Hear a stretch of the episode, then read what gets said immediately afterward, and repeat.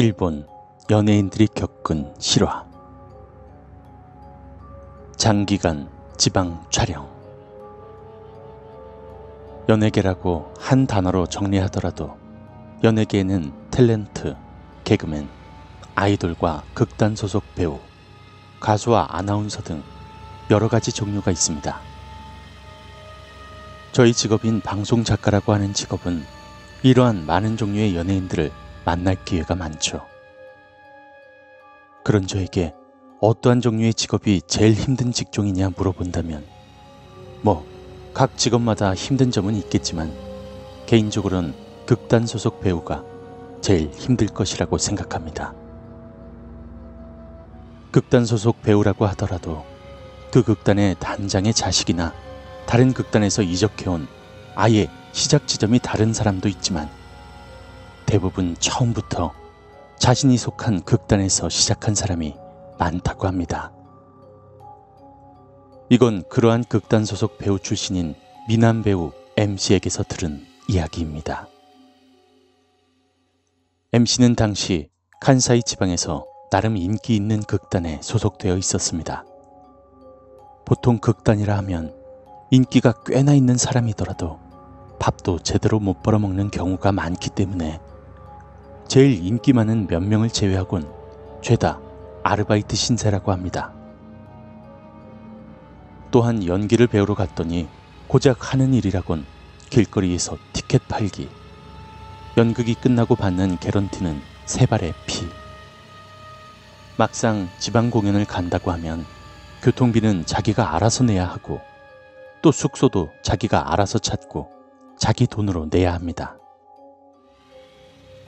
그러는 와중에도 TV의 드라마나 영화의 오디션을 보러 가야 하는 정말로 꿈이 없으면 해내기 힘든 직업이죠.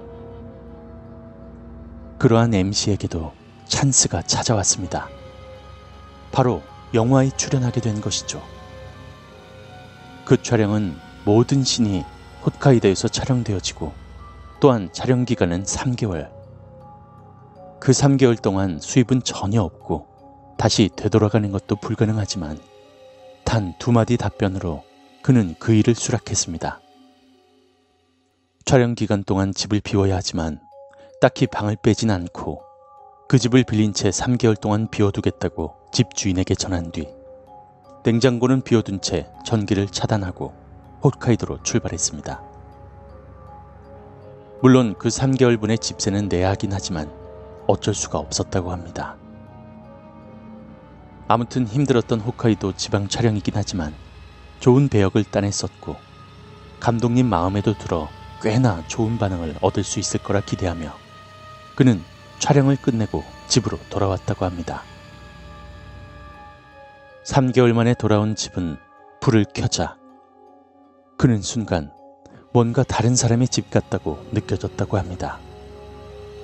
그리고 그는 일단 밀린 빨래를 세탁기에 넣고 청소를 시작하기로 했다고 합니다. 청소기로 밀고 이불을 널고 그런데 테이프 클리너로 집을 치울 때 무언가 위화감이 느껴지더랍니다. 테이프 클리너에 명백히 자신보다 더 긴 머리카락이 붙여져 있었더라는 것이죠. 처음에는 같은 극단 소속의 여자애가 놀러 왔었을 때 빠진 그 머리카락인가 라고 생각해서 별로 신경 쓰지 않고 청소를 계속했는데 욕실에 청소를 할 때 절대 그것이 아니라고 확신했습니다. 욕실의 배수구의 덮개를 열자 그곳엔 대량의 긴 머리털이 끼어 있었다고 합니다.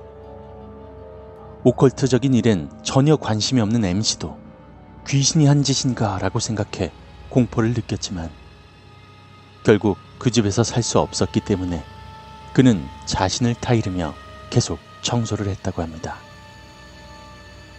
그런데 그 머리카락 외에도 이상한 일이 계속 계속 발견되더랍니다. 먼저 전기 차단. 3개월 전에 확실히 전기 차단기를 내렸는데도 스위치를 누르니 바로 불이 들어온 것.